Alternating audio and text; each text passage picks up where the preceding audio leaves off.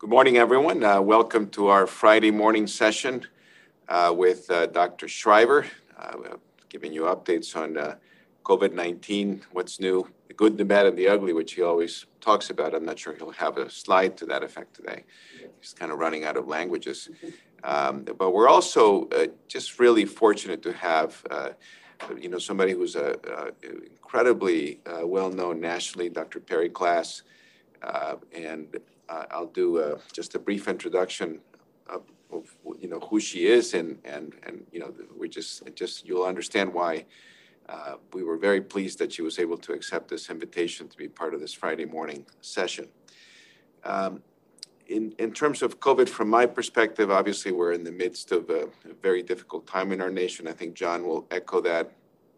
And we have to be really careful and cognizant in, of, of what's going on in our surroundings and how do we take care of ourselves, how do we take care of our team members, our family members, because it, it is a very high risk time for, for all of us. Uh, good news, the vaccine is getting rolled out. Uh, Connecticut has done a good job. I think we're going to go even further. And uh, as you know, in Connecticut now, if you're over the age of 75, you can sign up to get the vaccine. Uh, that's uh, an additional, I believe the number is something like 277,000 citizens in Connecticut are over the age of 75. So if you have family members in your team, uh, they can go on the website at DPH and actually sign up. And I know for a fact that by signing up uh, yesterday, people were able to log in and get to get vaccinated today or tomorrow in various locations throughout the hospital, including Connecticut Children's. Connecticut Children's will, if you sign up, you will find a location for your 75 year old team member that can actually come in and get the vaccine here. So we're very pleased that that's moving forward.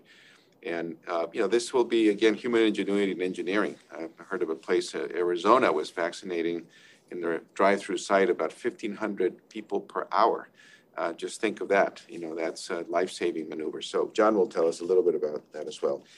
Uh, let me say a couple things about the Dr. Perri Klass. Uh, she is um, uh, best thing is just she, she trained in pediatric infectious diseases, so that makes her immediately one somebody that John and I like a lot uh, at, at, Boston Children's. But that's not what she does right now, although she is certainly is still involved in infectious disease.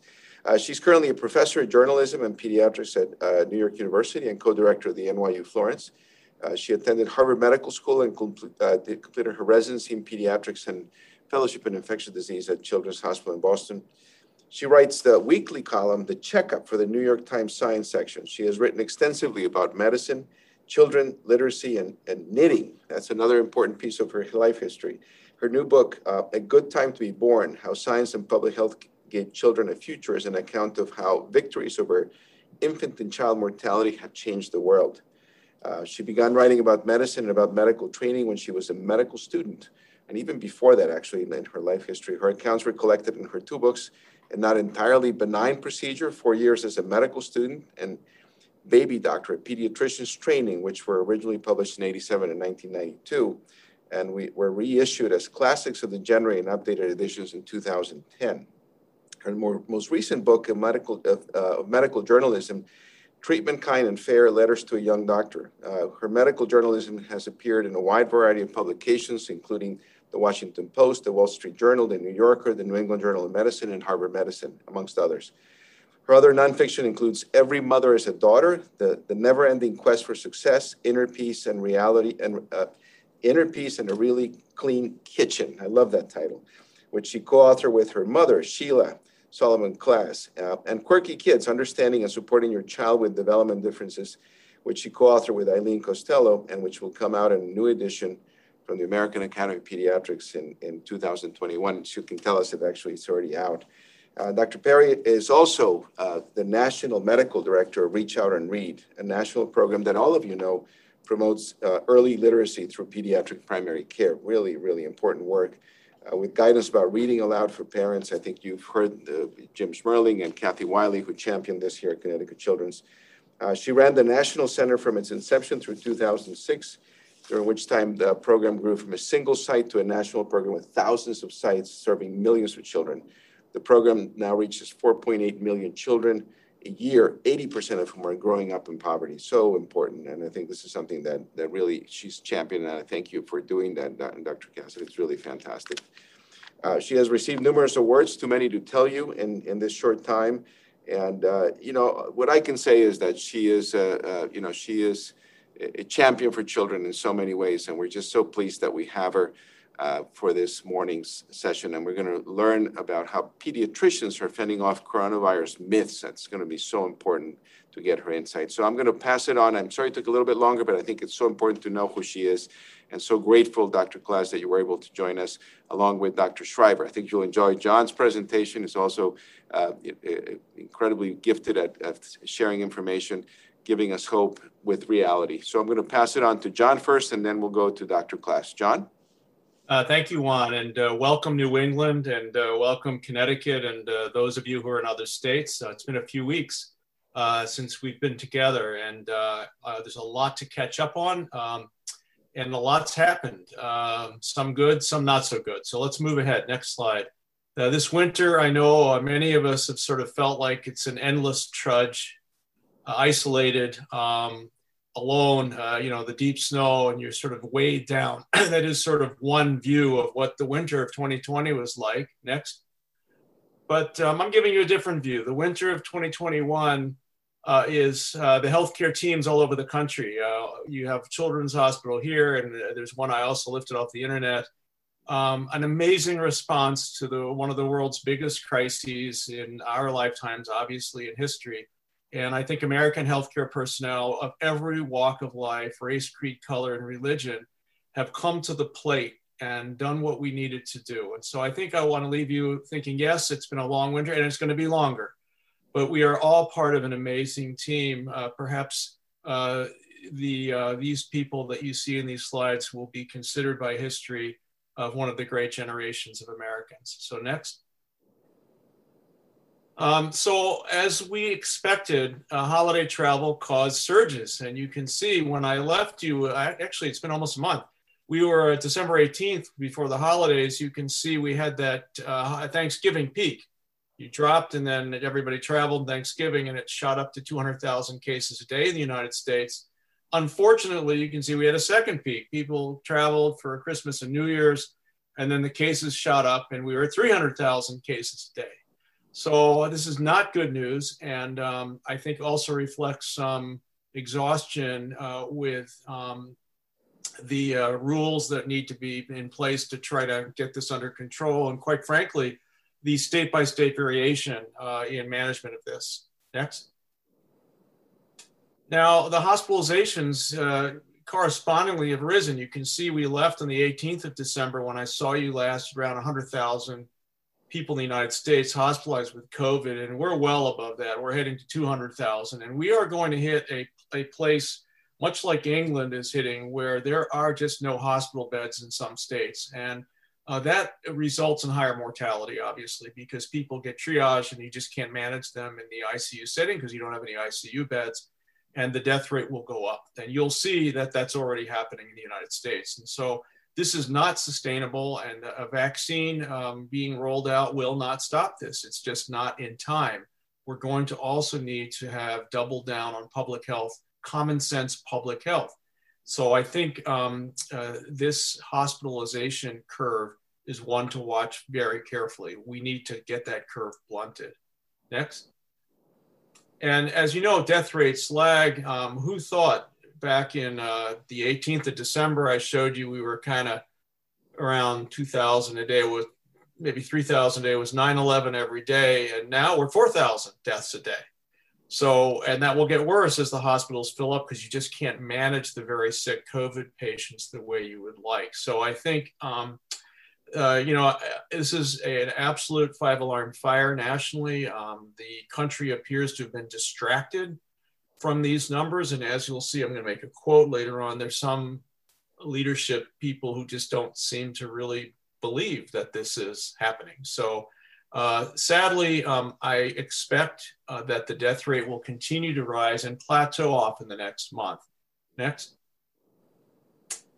Now, Connecticut um, has sort of stabilized out. You probably won't remember the numbers from last month, but these are similar. They've gone down in a couple of areas and gone up in Windham County uh, which is a, one, the hottest area in Connecticut right now. Now, I looked at this just a couple of days ago. We were around 8% test positivity, but I, I suspect it's higher than that. I, I, think that's what we know. It's probably around 10% of the tests are positive. So community spread is rampant in Connecticut right now, and it's very important.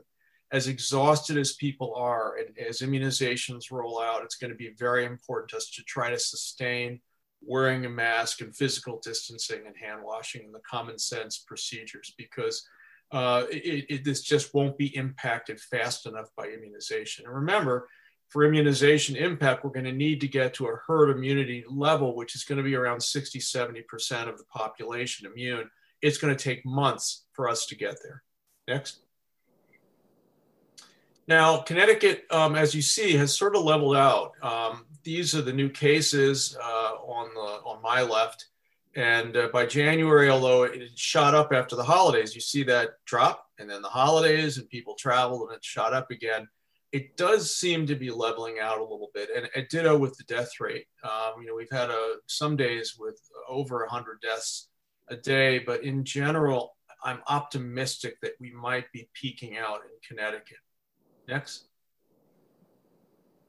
Now, the hospitalizations show the same idea. They're leveling out. Um, about 1,200 people are in house across the state with COVID, and I think it seems to be stabilizing out. It's going to be very important, uh, as I said, for us to continue our public health measures to keep this down as we immunize people so we're not immunizing in a crisis environment. So, uh, again, I think this is good news uh, for Connecticut. Next. Now, unfortunately, um, it's not true across New England. Rhode Island continues to be one of the national hotspots, and these are remarkable statistics. Uh, it's got a population of a million. About one in 10 of Rhode Islanders have been infected, and one in 500 have died. Uh, these are remarkable statistics. Uh, I, I, cannot imagine any war that gave this sort of number of deaths in, in Rhode Island. And, and so I, I think, again, very close to us, we have areas that are struggling uh, to get the pandemic under control and where deaths and infections uh, are really quite high. Next. Now, uh, these, um, the death rate nationally, I know you guys have watched the news and I just showed you it's 4,000 a day. It doesn't take much math to figure out that we're going to exceed 500,000 deaths um, in the United States. And I, I showed you last month the United States military deaths in World War II were 407,000. We will be beyond that shortly. And so these are, again, remarkable statistics. I think um, I wrap my head around this and, and feel that probably a couple hundred thousand or more of this were preventable.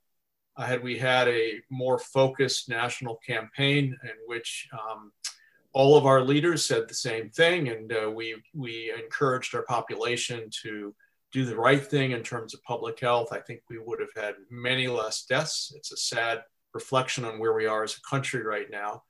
I also think uh, that each one of these people uh, had family and a loved one. And you saw last month, you know, we've had some of our own um, team members share uh, their loved ones who've died from COVID, and we showed some pictures last month. And it's important for us to understand these are not anonymous numbers. Each one of these were Americans who had family, loved ones, and uh, will not be with us anymore because of this virus.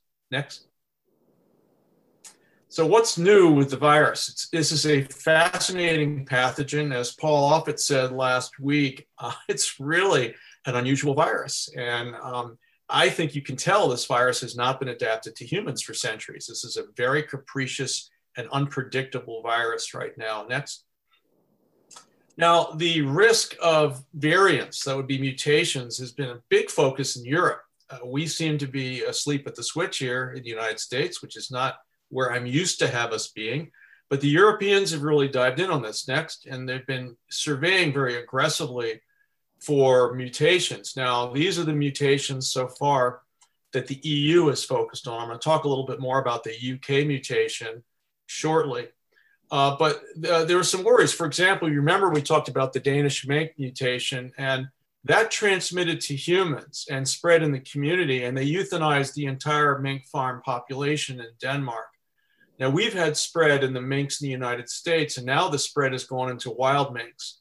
and we do not know. Um, I've not seen the data on what that virus in the wild minks is mutating. So, you know, we've sort of lost track of it. Um, the, in Denmark, they were very aggressive. It was unpopular, I can tell you, to euthanize all those minks, but probably the right thing to do to, to prevent spread of the new mutation. Next. Now, the one I want to talk about is the UK mutation, B117. Uh, that is the variant in the United Kingdom that appears to be more infectious and is one of the reasons the UK has an enormous increase in number of cases. It's, it's approximately 50% more contagious. Now, this um, mutation is N501Y in the, in, uh, in the spike protein. And I want to show you where it is. If you look at the spike protein, the mutations that led to the B117 variant, it's actually several. And um, that apparently enhances binding to the ACE2 receptor in our human cells. And the virus in lower inoculum appears to be able to bind to the ACE2 receptor and replicate. It's probably why it's more contagious. So you had a change in the RNA sequence. Remember, you have billions of viruses replicating. It's a sloppy replication. That's what viruses do and they and there's mutations and some of them by chance are going to be enhanced binding and then you'll have that mutation take off and you know this is evolution and natural selection at work um, but anyone who doesn't believe in evolution should just look at these viruses so the N501Y mutation is the one in the UK. It's causing more uh, more advanced, harder binding to the ACE2 receptor, and it's much more contagious. The R value, remember the R value is the number of people on average who can get infected by one person, is higher than the variant we've been used to in the United States. Now, there's another mutation in the South African strain that also has N501Y, but has additional mutations I'm going to show you in a sec. Next, please. So this mutation in the UK has an increased R value with more rapid spread, better binding of the spike protein to the ACE2 receptor, but there are no data showing increased virulence. It doesn't seem to, to kill more. It doesn't seem to cause worse pneumonia it just is more contagious.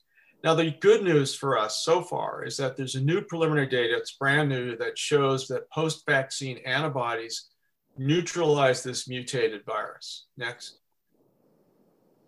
And um, um, actually, I'll show those data in a second. So, the one thing that has happened with the United Kingdom B117 mutation is there's a decrease in some of the molecular tests so genetic variations in, in SARS-CoV-2, the UK mutation, can give you a false negative in some of the molecular tests. And there are two of them or three of them the FDA has tagged, Mesa Biotech, TaqPath, and the Linea COVID-19 assay kit. So we just need to be a little careful now. Um, we don't know, I don't know about the other NAT tests, but it looks like some of the genetic variants um, may reduce the sensitivity of the nucleic acid detection tests that are out there. So something to keep watch on.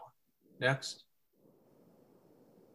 This um, variant in the United Kingdom uh, has spread enormously fast. This shows you the proportion of the blue line is the proportion of virus that is the new mutation in the UK by week.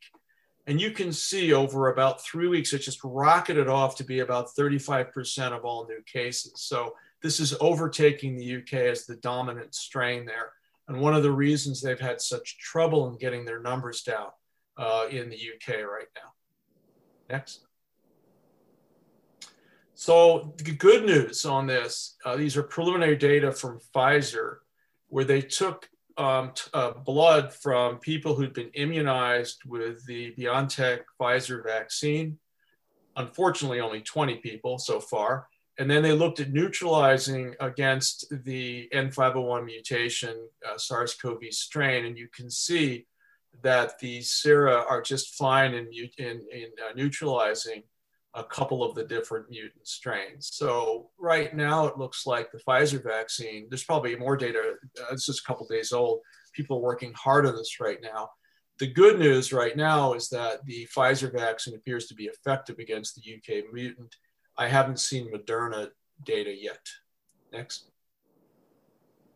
However, there's another variant now in South Africa. This strain uh, has the same N501 spike protein mutation as the UK strain, but it also has a new mutation, E484K, that's in the receptor binding domain, and it appears that there's reduced protection of neutralizing antibodies um, because of this mutation. Next.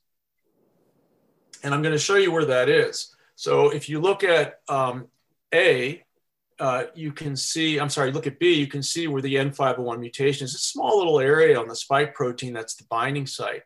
But if you look go to the top, the E484, which is the one in South Africa, is actually a larger part of the binding domain. And it may, it may be that um, that particular mutation reduces the bindings of antibody of sera people who immunize. We don't know yet. The other good news, however, is if it's true, then we can change the RNA sequence. We'll make a better vaccine that will get around this. So it is possible this be, could become like influenza, where we're going to need to have an annual immunization with a tweaked vaccine um, each year. We'll see. But the technology is there to allow us to accommodate this, but we're going to need to be careful and watch this closely. Now, we know the UK strain is the United States, but we've not had extensive and aggressive surveillance, which we're going to need to start to do. Next. Now, I want to touch base on the, the Johnson Johnson vaccine is going to be coming out, uh, or at least at least going in front of the FDA at some point fairly soon. And then you've got the UK vaccine. These are both coronavirus. Uh, these are both uh, coronavirus vaccines that use an adenovirus vector. Uh, this adenovirus vector has um, DNA in it, and uh, that encodes uh, will, will be uh, transcribed to the RNA that encodes the spike protein. So the, uh, the adenovirus enters the cell, goes to the nucleus, and inserts the DNA into the nucleus, which is then transcribed to spike protein RNA. That's translated to spike protein. Next.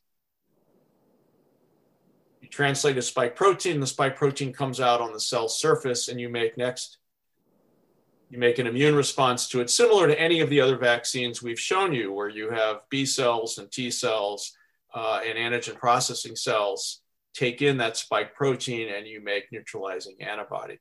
Now, there's some question and worries about, for example, small children. Um, do you want an adenovirus vector inserting DNA into the nucleus of cells? And so we'll have to see where the FDA and the safety profiles and the phase three clinical trials for the Johnson & Johnson data look like. I, I, don't know the answer to that, and we will watch, but we may have other vaccines soon. And the Novavax recombinant spike protein, which is a simpler vaccine, also is in phase three, looks very promising, and I would expect that that will be available this summer as well. Next. So, a couple questions that have come up. Should people with previous COVID 19 infections be immunized? The CDC says yes, uh, immunize regardless of whether you've had COVID 19, because we don't know how long that protection uh, will last. Uh, you do not need an antibody test prior to being vaccinated. However, don't get vaccinated during the acute phase of COVID 19. Wait a few weeks. Uh, and uh, in, in fact, the 90 day period after you're infected, you should be protected and you could wait during that entire period and get it at the end of that if you desire. So these are the official recommendations. We have been abiding by those, Connecticut Children's, and we are immunizing people who've had COVID, but we wait for the acute phase of the infection to be done. Next. And finally, um, the blood group question. This has been bouncing around for a year now. There's some new data came out in Annals of Internal Medicine, good data actually, and showing that in fact, if you have O negative, you're at reduced risk of having SARS-CoV-2 infection. And you can see here, they looked at risk um, based on blood type of, of 225,000 Canadians who had testing of SARS-CoV-2, and they followed to see whether they got ill or not. and you can see O, and particularly O negative, uh, was st- very statistically significant, less infection with SARS-CoV-2. So I think these data are the best we've seen so far and, and focus on O and O negative, and uh, probably these are correct. So blood group O has decreased risk. I do not know why, and I'm not sure we understand this yet. Next. So uh, we're at the good, the bad, and the weird. Remember, Dr. Salazar, I've migrated over to the Korean spoof of the good, the bad, and the ugly. And I gave it to you in Spanish today, the good, the bad, and the weird. So I have many languages I can work through in this particular variation. So uh, the bad, the USA epidemic shows a second resurgence after the holidays. There's no national strategy to mitigate it, and we are filling up our hospital beds. I'm optimistic this will change with the new administration. The national immunization strategy hasn't existed. It's been state by state. We're going to need to create some platform where there's similarity and the resources and infrastructure to immunize millions and millions of people. There's an ICU bed shortage in multiple states that's going to get worse before it gets better. And the new projections show the potential for 500,000 American deaths. However, the immunizations are starting. Essential workers have commenced in all states. Many states have begun immunization of the elderly. Connecticut is one of them and the federal government will be releasing all available doses. And I think, you know, we are at the beginning of the bright light at the end of the tunnel. Uh, I do think no matter what the mutation is, I think we're going to have tremendous effect from the immunization. We will get to herd immunity this summer, and uh, we will see um, at least uh, a, partial end to this. Now, the weird the weird is in the middle of all this, the reality of hospital beds and ICUs being filled, and um, certain members of Congress during the occupation of the Capitol, when they were all forced to hide under a table, refused to wear a mask next to each other during the Capitol attack. So I, I just find that remarkable. And uh, one of the Congress people, uh, Congresswoman Greene, um, was was criticized for this, and her office issued this statement. Congresswoman Greene is a healthy adult who tested negative for COVID at the White House just last week. She does not believe healthy Americans should be forced to muzzle themselves with a mask. America needs to reopen and get back to normal. Well, it's a fascinating statement that shows lack of understanding that healthy individuals who are asymptomatic spreaders spread the disease. In fact, maybe the biggest spreader of the diseases. It also seems not to understand that America cannot reopen and get back to normal until we control the pandemic. So that's the weird, uh, despite the overwhelming reality of where we are. Um, this is where certain leaders uh, uh, are. Now, I do think we should probably offer mandatory tours for all of Congress into ICUs uh, for an entire day. They should have to sit there and uh, watch our healthcare workers manage all these sick people. Maybe we would perhaps get some reality testing. This allows a fantastic entrance for Dr. Klass, who's going to talk about how do we as pediatricians address these myths that uh, some of our leadership are promulgating. Dr. Klass. Thank you so much. And what a pleasure and a privilege to be here, and what an honor and an education to listen to Dr. Schreiber. And I was thinking, listening to that remarkable summary, one of the pieces of the puzzle that connects to what I'm talking about is that not only have we seen this amazing heroic response by healthcare workers, as you talked about, by the, the medical teams coping with the pandemic on the front lines, but we've also seen a truly remarkable response nationally and worldwide from scientists in terms of how much we've learned, how quickly, how well information has traveled, how people have cooperated across national boundaries and put together this complicated, complicated puzzle. But just listening to Dr. Schreiber, I was thinking um, how much science is out there right now in the daily papers, in the daily news stories for the general reader to comprehend. And I was thinking um, about how that compares to epidemics in the past in terms of the complexity of information, epidemiologic concepts, R values, um, all of those numbers, all of that language, and then the mutations, the new strains, the strain of a virus. And honestly, when I taught science, when I taught science writing, when I've taught journalism, um, and taught uh, writing about medicine and science, I very often started back in the old days from the idea that many people who think of themselves as educated um, don't actually know the difference between viruses and bacteria and that the concept of, oh no, that's a viral disease, that's a bacterial disease, they're completely different kinds of organisms, didn't necessarily resonate even with colleagues, even with professors, even with people who think of themselves as very well educated. So to go from the place as an educated member of the general public where the word virus doesn't really conjure in your mind a very specific kind of biological entity with particular problems and particular propensities to understanding the kind of scientific complexity that we were just listening to as contributing to your daily headlines, your advice columns. What should you do? Can my child visit grandma? Is it safe for my child to go back to school? It's a lot to ask of the general public. And that takes me to my topic how pediatricians, in particular, but medical practitioners of many, many different disciplines, are dealing with fending off, responding to the various kinds of myths and misinformation which have traveled around about the coronavirus, and what kinds of resources and advice are out there to help them in this role. So, can I have that next slide?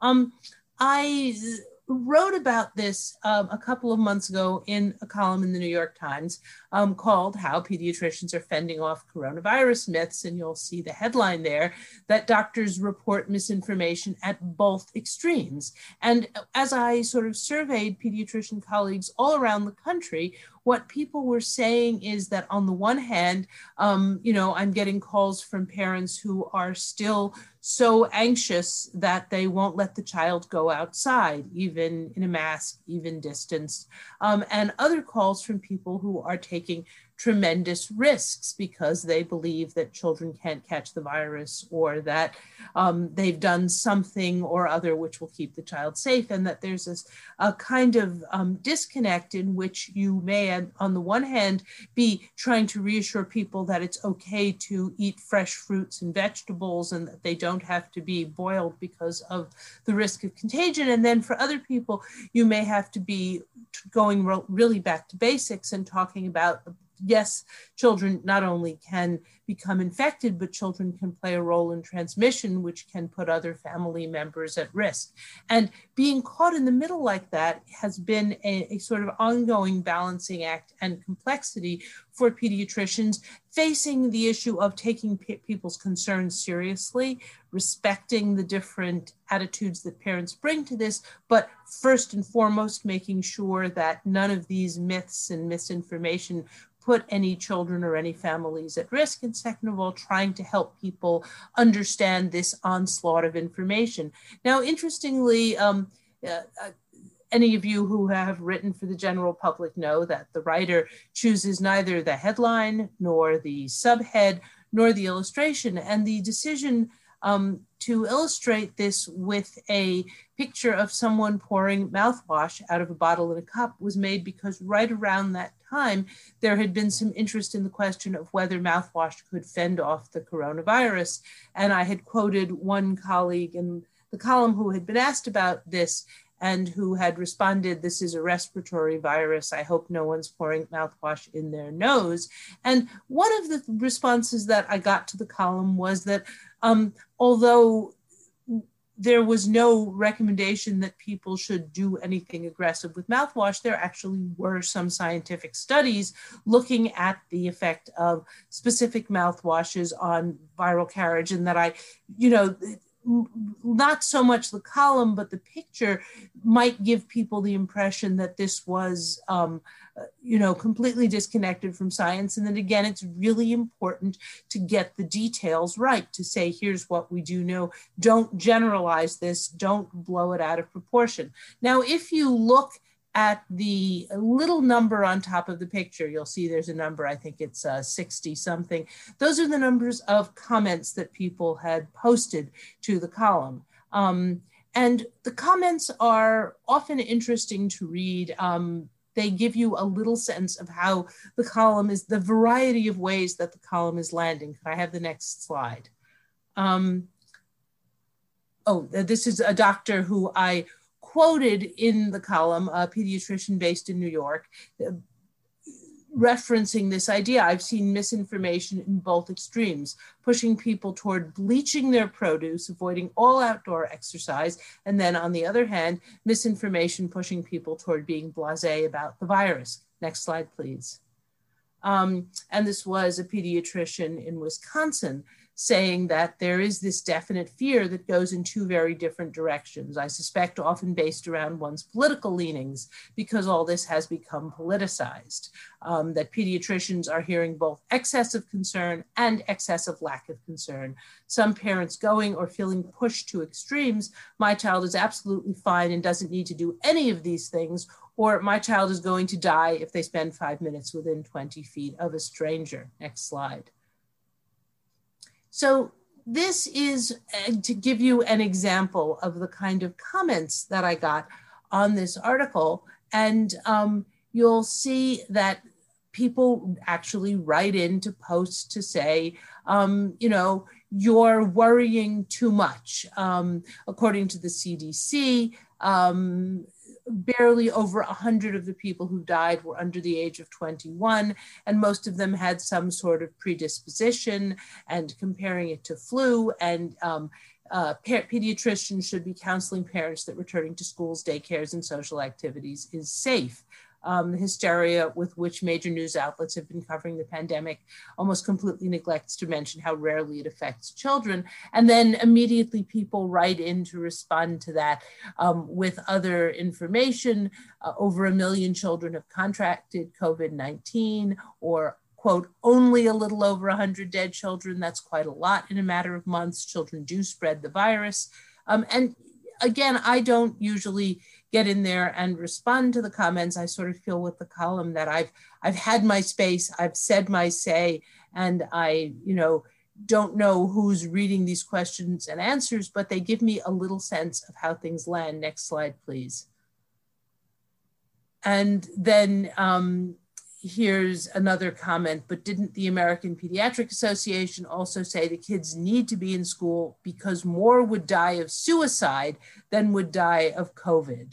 Um, and this, I think, is an interesting comment because it gives you a sense of how different pieces get put together and spiral into misinformation no, I don't think the AAP ever said kids need to be in school because if they're not in school, more will die of suicide than will die of COVID if they go to school. What you're putting, what you're seeing there is really pretty nuanced information coming out of the AAP saying school has an academic purpose, but it also has a social purpose, and we're worried about children's mental health. And opening schools needs to be a priority if we can open schools safely. And here are the reasons that opening schools should be a national priority because we're worried about all of these different aspects of why schools are important. And then you see somebody putting that together into a baseless sort of equivalency. Um, send kids to school because if you don't, more will commit suicide than will catch COVID in school.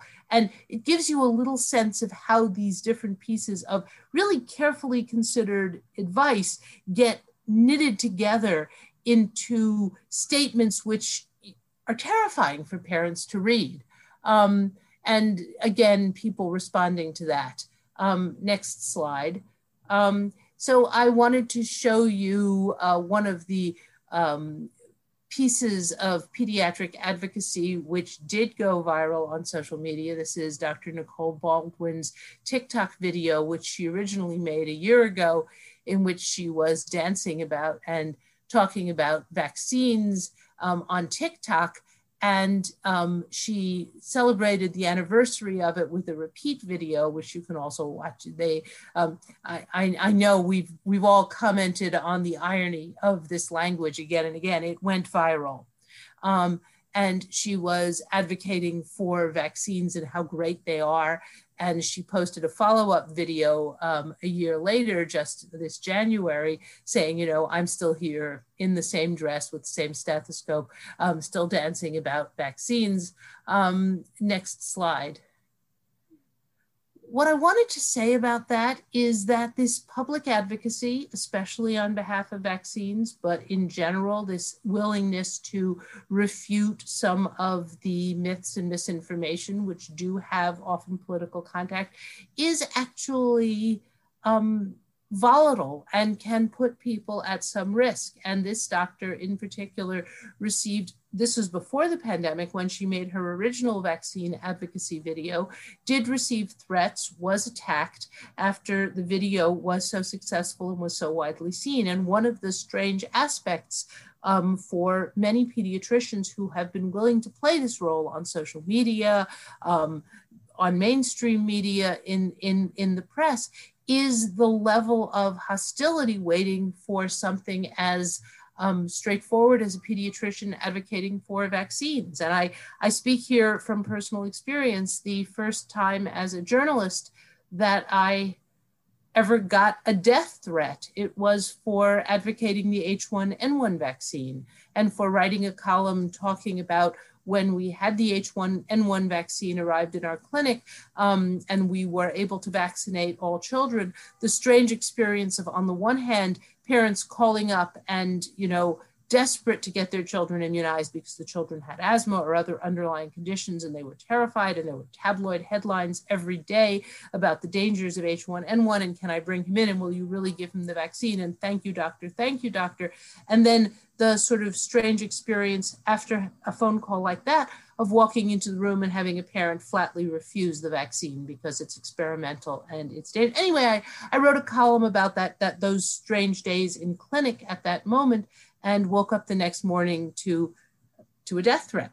And I think that we have to realize that the response that you get for this public advocacy actually does take a toll on people, and that we need to think carefully, both in our institutions and as a profession, about how we're going to support the people who are willing to play this role. Next slide, please.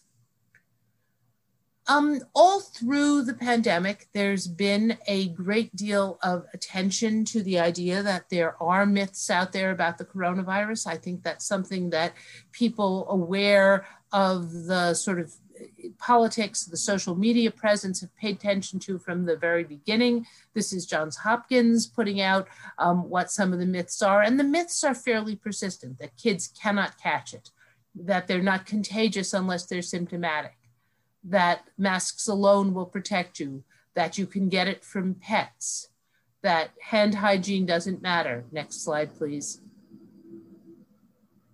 Um, this is the Mayo Clinic. I gave you this reference in the list of references at, at the end. And again, you see a sort of real emphasis on the idea of debunking myths. And there are specific issues around antibiotics, around alcohol, drinking alcohol, um, protecting you, garlic, ultraviolet disinfection, 5G mobile networks. And there's been real attention, I think, all through uh, this pandemic on the part of institutions, hospitals, medical schools, and the CDC to try to collect some of the information and misinformation and deliberate disinformation that's traveling around. Next slide, please.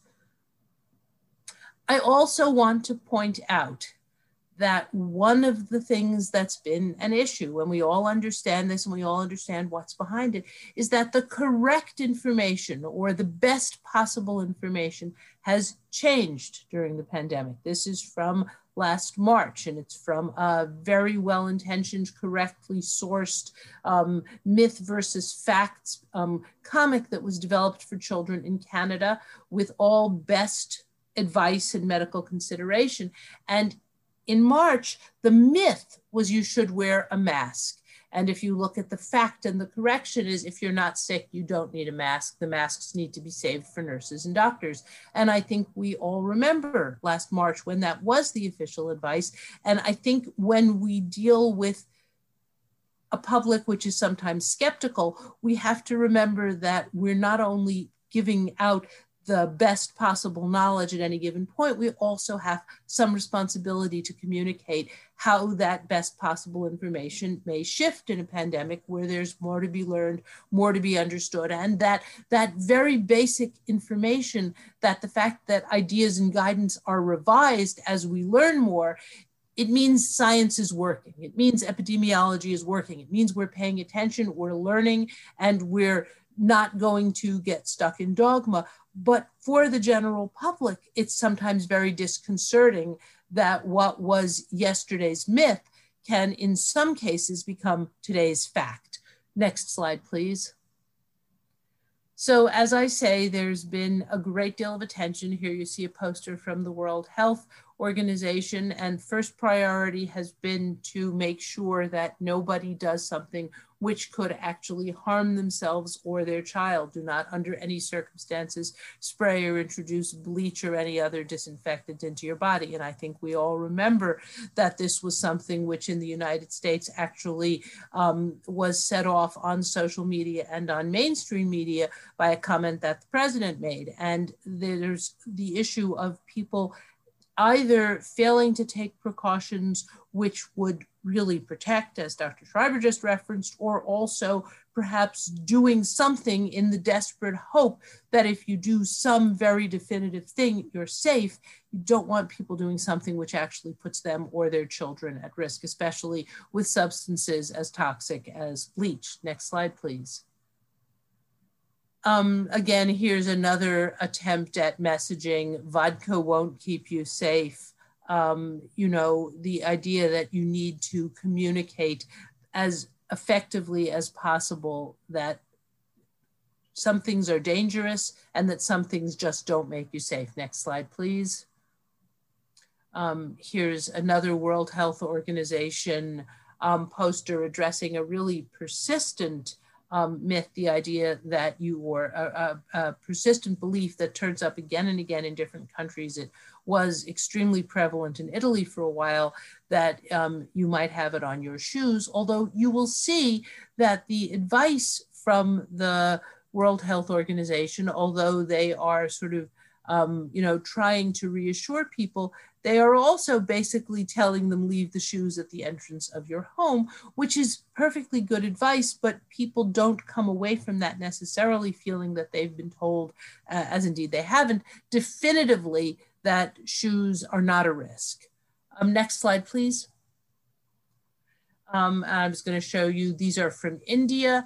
Um, two last um, myths that have one which is really persistent the idea that if you could hold your breath for 10 seconds you were healthy. Uh, i can't tell you how many people in how many different walks of life came up with that one. And then one which i had not heard um, which is that drinking silver um, can kill strains of the coronavirus. And again, just to emphasize the idea that governments, national health organizations have tried to, ans- to monitor and to answer these myths as they arise, but there's clearly they come into the exam room, they come up again and again on social media, and they just as the virus does, they change, they mutate, they grow, and they turn up again. Um, they're very, very, very hard to eradicate. Next slide, please.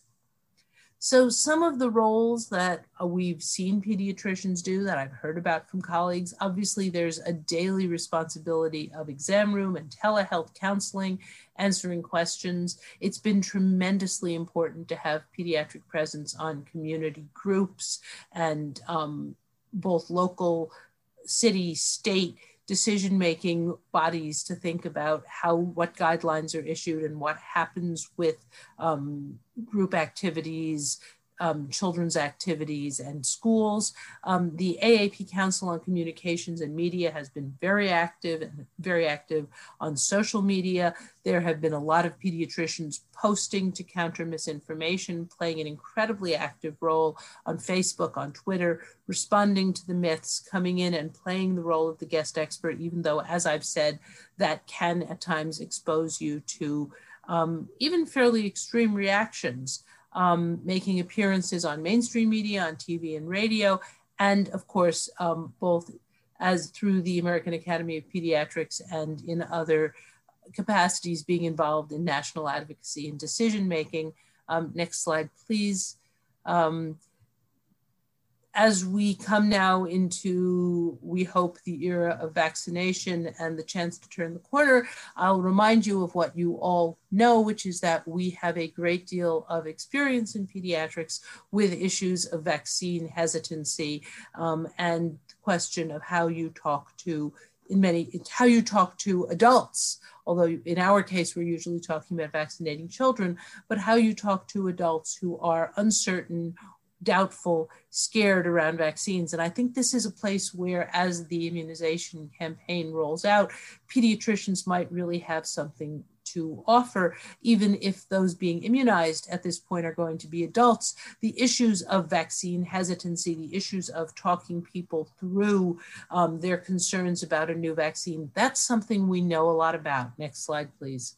Um, I'll give leave you with one other quote from the column I wrote. Uh, important job for pediatricians to respond to questions in a manner that leaves people feeling that their worries and concerns have been taken seriously, not dismissed.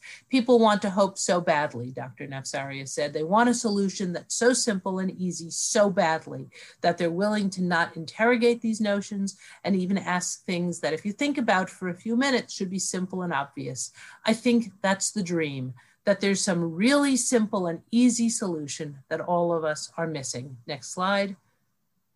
And I've given you a list of resources, some aimed at providers, some that you might want to use to refer um, parents to, that more aimed at, at um, the general public.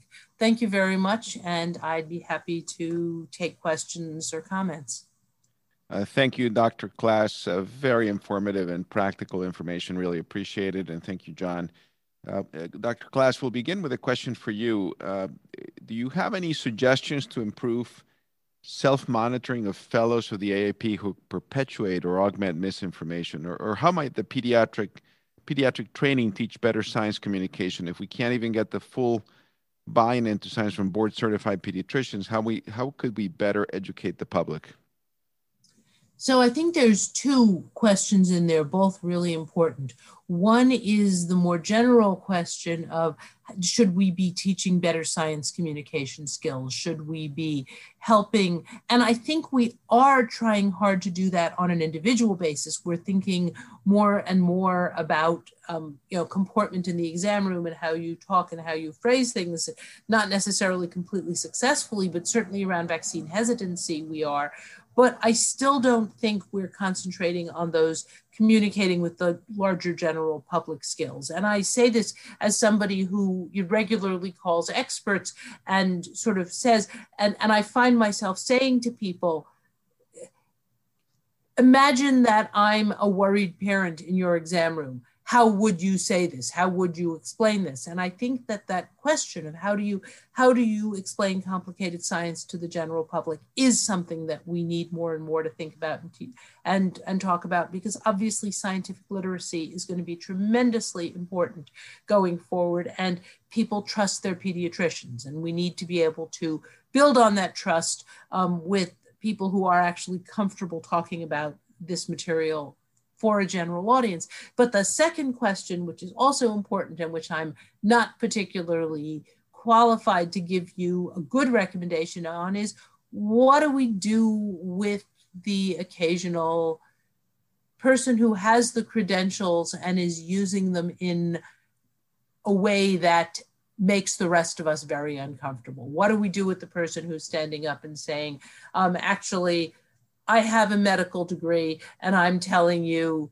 this isn't true, that isn't true. When does difference of opinion cross the line to be something that you actually need to censure as a professional organization? And it's something we've seen in medicine play out pretty dramatically in this country in the last couple of months. And I think it's a it's a challenge and it's something that we have to take seriously. Um, when you if you are if we are throwing our professional weight behind certain concepts we have to be willing to say at some point to someone you are no longer speaking as a pediatrician i think or with the weight of, of, of the profession behind you. Great. Thank you. Uh, john we have a number of questions for you uh, and, and we'll try to go through as many as we can. Uh, when will we be able to modify the management of vaccinated employees with covid pending or COVID positive family members, and how will that change? Yeah, it's a good question. I, I think at the moment, remember, we're not sure whether the vaccine prevents colonization and transmission. So we know that it's going to prevent getting sick for most people, but we don't know whether it could affect you becoming an asymptomatic carrier and infecting someone else. So until we reach herd immunity, I think where you know most of the people next to you are immune, we're probably not going to be able to back off on our public health measures. So, right now, if you're immunized, you're doing everything you did before you were immunized. You're wearing a mask, you're washing your hands, you're being very careful because we just don't know yet whether you could acquire it and transmit it to somebody who's non immune. A question about the variant strains, which I think is important. Could the negative test results on patients suspected of having COVID 19 symptoms be due to the variant strains not being picked up by the PCR testing? Yeah, you know, it's a great question. I don't think yet because the variant that is, um, the FDA found very specific NAT tests that seemed to have a problem with it, and most didn't. So right now, um, I, I, don't think I worry about it. But we need to watch that very closely. We need to know how uh, predominant these variants are in our community. And if, for example, one of them that we know evades some of the tests becomes a dominant strain, then you'd start worrying. But right now, it doesn't seem like that's true. But we need those that information. We need to be doing much more surveillance for the strains that are circulating in the U.S. And related to the uh, to the to the variant strain, uh, uh, do masks still work? Does the six feet uh, uh, distance requirement need to increase? Does it spread more easily on surfaces? Uh, the answer would be the same rules are going to apply because you've got the droplets and you've got all of the same thing we've talked about over the last 12 months. All those same rules apply. What the difference in this virus is once it gets to you, it's binding better to the ACE2 receptor. But if it can't get to you, then you're not going to get it. So all the public health measures that we're doing are appropriate and just we need to double down on them for a few months until we reach herd immunity with immunization. Thank you. Dr. Klass, a question from our program director, Dr. Zollner-Ritis. Isn't there a big ethical boundary breached by not practicing competently within the scope of practice and perpetrating misinformation? Should this be part of peer review? Don't you think? I mean, yes. It, but I think that one of the challenges that comes up um, that we're talking about is, you know, um, where in peer review are you scrutinizing somebody's Twitter feed? Where in peer review are you looking to see, um, you know, where, where people are going on social media, what they are liking, what they are agreeing with? And one of the questions that comes up here is I showed you, for example, those anonymous comments on my on my column in the New York Times. There is nothing that stops you from going on there and saying, I just talked to my doctor, and my doctor says, don't get the shot, it's dangerous. Um, and I always listen to my doctor, right? There's no there's no verification there. There's also really there's nothing that stops you from going on there or on a much more widely looked at platform and saying, well, actually, I have medical training and they threw me out of the profession because they didn't want to hear the truth I was telling, but I'm telling you this, that, or the other thing. And I think this is a little bit we haven't figured out how we're going to watch that and how we're going to respond. I don't know, Dr. Schreiber, do you have thoughts on this? I think it's, you know, I think about Lyme disease, for example, where there's some professional people who think that long-term antibiotics have effect and they're treating people. There are others of us in infectious disease who don't think it has an effect. But where, where is the line between clinical practice where some variation is okay and clinical practice that's inappropriate? And I think we're not good at that yet. And it's it's a great point, and we're going to need to get much better at understanding that. I'll have one for John. Uh, Dr. Klass, do you have any thoughts about how we can better partner with our behavioral health psychology colleagues in addressing myths? For example, repeating a myth, even for the purpose of debunking it, can reinforce the myth. It's a very good question, right? And it's one of the so a couple a couple of things i would say one of the true comments that is often made about social media is that people seek echo, echo chambers. You go on social most people who go on social media select it so that the voices they're hearing reinforce them. That's true for me too. If you look at the people i follow on twitter they're epidemiologists and infectious disease specialists and pediatricians and they're going to be the people who um, know more than i do but who i basically agree with. And so one of the questions becomes how do you keep your attempt to correct something from turning sort of going over to the other side where somebody's mockery of it or incorrect response to it then become begins to reverberate and is echoed and echoed and echoed I think there's a role for behavioral health, but honestly, I also think there's a role for people who think in terms of communications, social media, and how information spreads in this new world that we're all living in. Dr. Schreiber? Yeah, actually, I, I want to answer one of the questions that, that uh, Juan is on the uh, question sheet here. Um, it says that I implied the adenovirus based vaccines may be more dangerous to cells. I, I want to get rid of the word dangerous. They're different they insert DNA into the nucleus. It's more complex and it's different. And remember, you have a viral vector. The Johnson & Johnson is a human adenovirus that's non-replicative. The UK vaccine is a chimpanzee adenovirus. My only comment is they're a little more complex and we haven't seen the data yet. So let's get the data, just like we did for the Pfizer and the Moderna. Let's look at it. Let's have it transparent and drill down on that and understand it better. That was really my point. Um, we just don't have the data yet. So I, I didn't want to correct that on, on the uh, on the answers. Yeah, th- thank you for clarifying that. Very good. Uh, it, it's uh, 9:01, and uh, people have to get back to their office. Um, so I want to finish here. Unfortunately, we couldn't answer all the questions. A lot of uh, participation. So thank you, Dr. Klass, for joining us. I look forward to reading your uh, uh, New York Times post and your new book. Thank you, John, for providing excellent information. And thank you, all of you, for joining us. It's been a, delight having you over 220 people joined today, which is fairly typical for us. And then people then go online and actually look at this again. So please be safe. Have a good week, and we'll see you again next Friday. And thank you both. Bye-bye. Mm-hmm. Bye.